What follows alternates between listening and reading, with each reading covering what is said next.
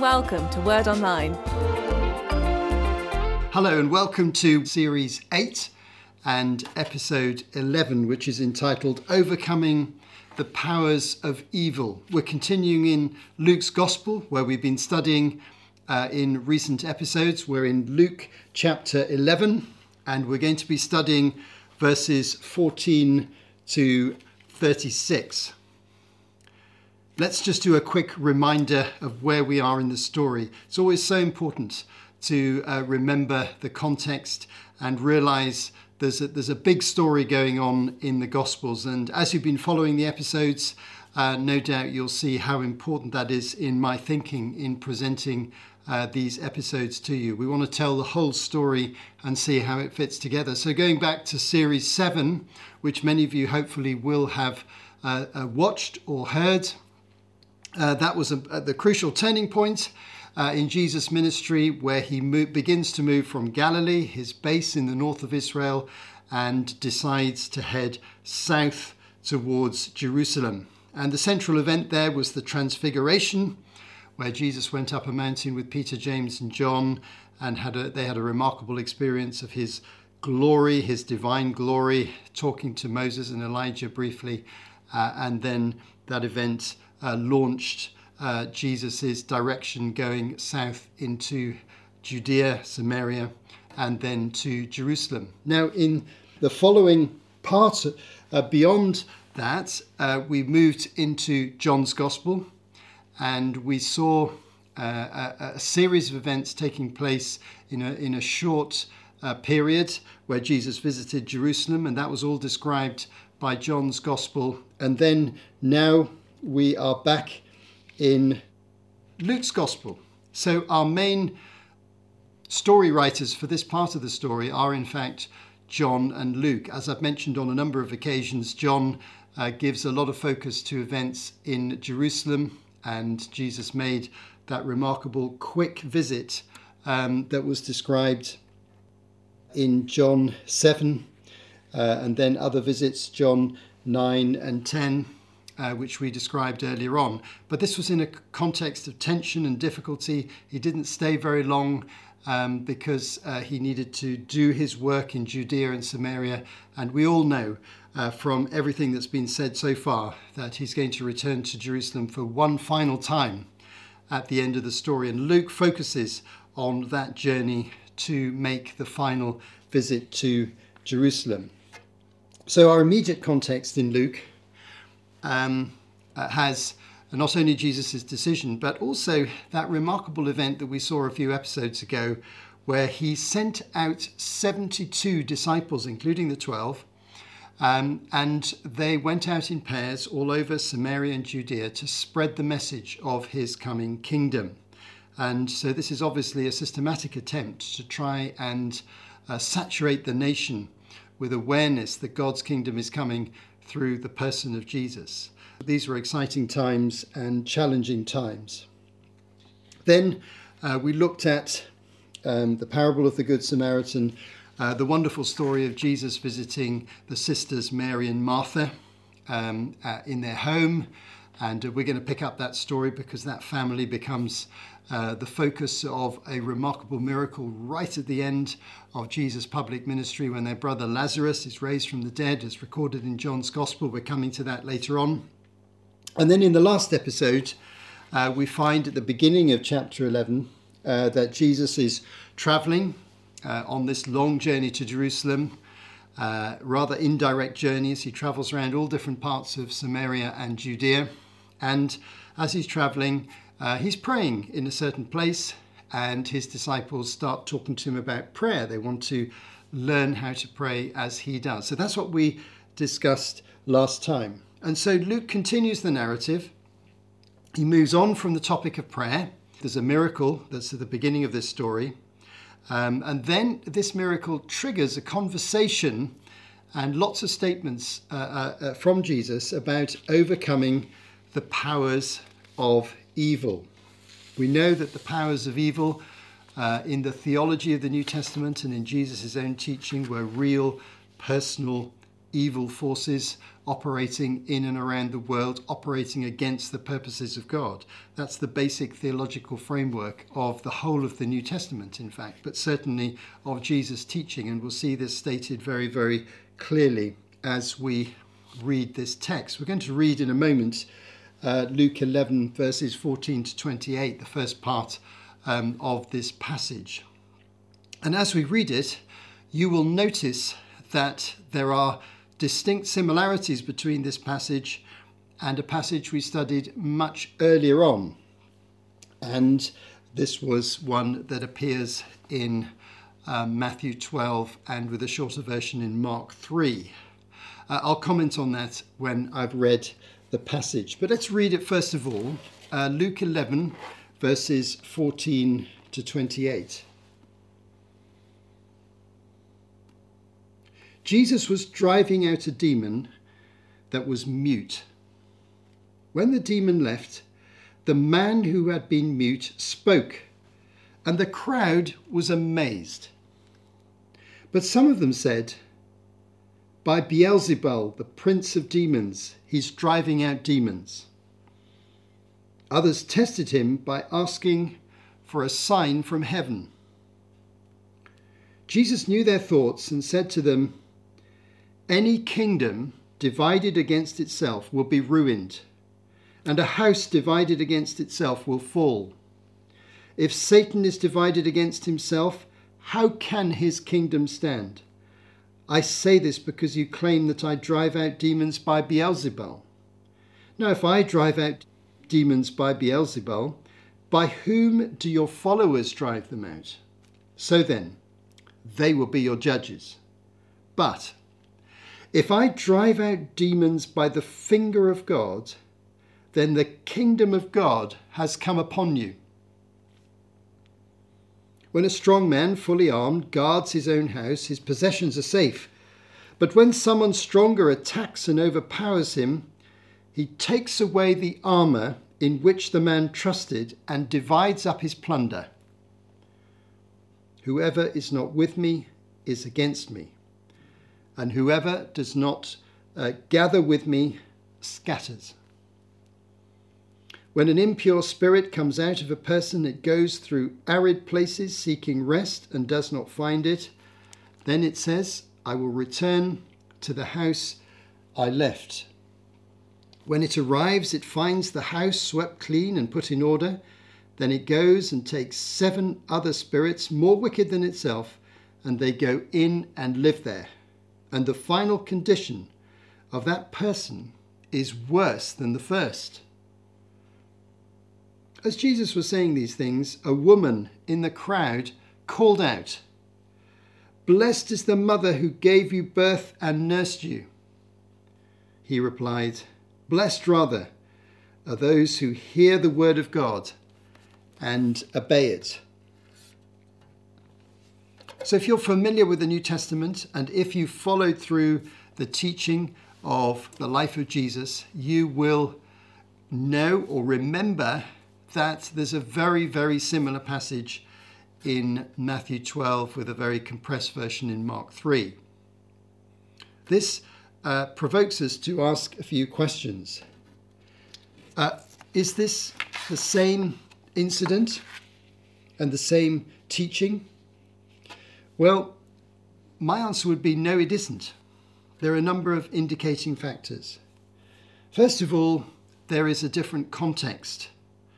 The earlier passage, based around Matthew 12, took place in Galilee. It represented a, a, confrontation with the Pharisees and the religious establishment. This incident takes place undoubtedly in Judea or possibly Samaria on the road to Jerusalem, as I described earlier on. So the geographical context and the chronological context is different. The timing is very different. Matthew and Mark uh, recount an incident in the second tour of Galilee. Luke describes an incident on the way to Jerusalem in the latter part of Jesus' ministry. And another interesting comparison is that the hostile questioners in Matthew's account, Matthew 12, verses 22 to 24 being the key text. The hostile questioners are the Pharisees, particularly aimed at undermining Jesus and contradicting him. Whereas here, Luke describes the questioners as being members of the crowd. If you look at verse 14 and verse 15, you'll see that very clearly stated. These are members of the crowd. So the, the, the contexts as described by the different writers are different. And I think we should respect that and understand this passage in a slightly different way. Basically, what happens in the life of Jesus, as in the life of any great teacher, um, is that similar teachings appear in different contexts. This is obvious uh, in terms of religious teaching. Uh, any religious teachers in any religion will teach similar things in different contexts. This is true of academic teaching in a school uh, or in a university. You'll find similar things taught slightly differently in different contexts. So there's nothing surprising about that. And we find in the Gospels that some things are repeated in different contexts. And that's essentially what's happening here. And the fact that this question about the source of Jesus' power over demons looks very similar to the question that the Pharisees, or the statement of the Pharisees in Luke, uh, in, in Matthew 12, verses 22 to 24. The fact that it's similar almost certainly means that that idea had seeped into the consciousness of the crowd from what the Pharisees were persistently saying. They were saying he's a false Messiah, he's uh, empowered by demonic forces, uh, he's deluded, and that message was getting into the crowd. So someone reiterates that view. Here's a couple of examples of Jesus' teaching which appear in different contexts. One is the parable of the lost sheep, which appears in Matthew 18 in one context and in Luke 15 in another context with two slightly different applications. Another good example is from our previous passage in Luke chapter 11, where Jesus teaches the disciples, as you'll remember if you heard that one, um, the Lord's Prayer. It looks as though from Luke as though he's teaching it them for the first time, but if we go to Matthew's Gospel and we go to the Sermon on the Mount and we go to chapter 6, we find the Lord's Prayer is there in a slightly different form. So the Lord's Prayer is taught twice to the disciples. Now, is there any surprise about this? Well, I don't think there is. I think it's just the way things happen, and that's the explanation of the similarity between this passage and the one in Matthew 12 and a smaller version in Mark 3. So, looking at this passage a little bit more closely, um, we see uh, that the accusation is that Jesus is operating by somebody called Beelzebul, sometimes in the New Testament, Beelzebub. Now, Beelzebub was a name for Satan or the devil or the chief of demons, uh, a, a name in their common usage. And the, the thing that triggered this statement was um, the power of the miracle was a man who was mute, he was unable to speak. Quite suddenly, through Jesus' prayer and driving out of an evil spirit, was able to speak clearly, fluently, and no doubt continually. Very dramatic miracle. And somebody in the crowd, or some people in the crowd who are influenced by the Pharisees and their teaching, uh, reiterated an earlier statement and accusation. But Jesus' answer is basically saying it's rather absurd to suggest that he is operating by demonic power in order to deal with a demonic presence in an individual person. And his logic is very strong here. Why would Satan want to destroy his own kingdom? If he destroys it, if it's divided, it's going to fall. It's an illogical thing to imagine that such a situation would occur. So the absurdity of the statement is, uh, is uh, identified by Jesus' response in verses 17 through to verse 22. But Jesus is fairly forceful in responding to this particular accusation because this accusation that he's operating by demonic power, is in a sense right at the center of the hostile approach of the religious leaders, the Sanhedrin, the Jewish ruling council who uh, oversaw the, uh, uh, the Jewish religion from Jerusalem, and their associates, the Pharisees and the other religious sects.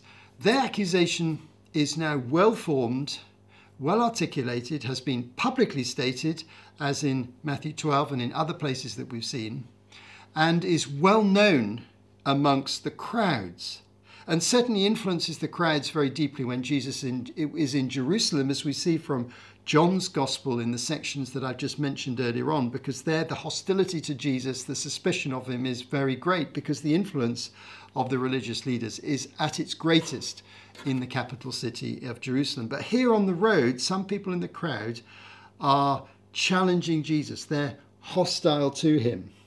And so it provokes Jesus to um, make some very bold and decisive statements. Verse 23 Whoever is not with me is against me, and whoever does not gather with me scatters. In other words, there's no neutrality. This is the point of division. You're either with me formally, or if you're in any other position, if you're not actually with me, what you know you can't say you're neutral you're actually uh, against me. This is a very fundamental reality of the kingdom of god of course. Many people like to position themselves as if to say well i'm very sympathetic with the church i'm very sympathetic with jesus i'm very sympathetic with his moral teaching uh, with this kingdom of god idea but they are not with jesus in terms of believing in him wholeheartedly and committing their lives to Him. And Jesus said, if you're in that position, you're actually uh, against me. Whoever is not with me is against me. So the crowd have to choose. They listen to this conversation. Are they going to follow the accusers from the crowd, saying he's a false Messiah operating by demonic power, or are they going to follow Jesus? Or are they going to sit on the fence? If they're sitting on the fence, they're not with Jesus. There is no neutrality. Jesus then goes on to give this little metaphor of the house being cleaned, which I read, I'm sure you remember just a few moments ago, and talking about the departure of an evil spirit um, in the metaphor of driving it out of a house. So the house could represent an individual person, such as, for example, the very man who's been healed which is obviously what is in view here. But he says the evil spirit, the impure spirit, has a malicious intention to return to that house or that person or that place, and it'll try and bring seven worse evil spirits with it and, and make an even greater impact. And so the house has to be filled with something else. Now, when Matthew tells the story in Matthew 12, uh, we find that he applies this to not just individuals, but to that generation of Jews in Israel, of Judaism. Basically, saying the whole nation is a bit like a house. You know, I've come, I've cleared the house of darkness, spiritual darkness, I've made it uh, a wonderful place. Uh, you need to fill the house with faith in my kingdom. If you don't fill it with faith in my kingdom, and it, it's, it's a vacuum, as it were, or empty, then that darkness is going to come back, but it's going to be even greater darkness and it's going to lead to judgment. Now, this could apply to an individual, as is implied here initially in Luke, or it could apply to the whole Jewish nation, as is stated specifically in the parallel account, the earlier discussion of the same theme in Matthew 12. So it's quite a sobering message, isn't it? And again, it points out something which we often see in the Gospels. Experiencing the miraculous power of Jesus is not all it takes to be saved, to be born again, to become part of his kingdom. You can experience his power. You could even be healed by him. The very power of God can flood through your body. And still, you don't respond wholeheartedly. And this is the issue that Jesus is identifying here and warning his uh, listeners that when he performs miracles and when he teaches them, he's looking for a wholehearted response. This is the moment of decision. It's like the whole nation of Israel is in the valley of decision, so to speak. Are they going to follow him or not? And the opposition from the Sanhedrin and the ruling authorities is so strong that it will influence many people not to follow Jesus, just like those people in the crowd who spoke up uh, and quoted the Pharisee statement again sometime after it had originally been stated. But to the contrary, some people really did believe. And the woman who called out from the crowd is an expression of that humble, simple trust that Jesus is telling the truth and that desire to follow him. She calls a blessing on him and on his mother, the one who brought him uh, into this world and nursed him and looked after him as a child. But Jesus turns that statement and said, The real blessing is going to come to those who both hear the word of God and obey it. Notice the two things together there. They're all hearing the word of God, the whole crowd, as Jesus is walking along the road, they're all hearing him telling the truth about the kingdom of God. But who's obeying it? The one who follows through with wholehearted obedience and faith is the one who ultimately receives the blessing. Let's move on to the next section, verses 29 to 32. Again, uh, saying something uh, very similar to what we see recorded in Matthew 12. As the crowds increased, Jesus said, This is a wicked generation. It asks for a sign, but none will be given it except the sign of Jonah. For as Jonah was a sign to the Ninevites, so also will the Son of Man be to this generation. The Queen of the South will rise at the judgment with the people of this generation and condemn them for she came from the ends of the earth to listen to Solomon's wisdom. And now something greater than Solomon is here. The men of Nineveh will stand up at the judgment with this generation and condemn it, for they repented at the preaching of Jonah, and now something greater than Jonah is here.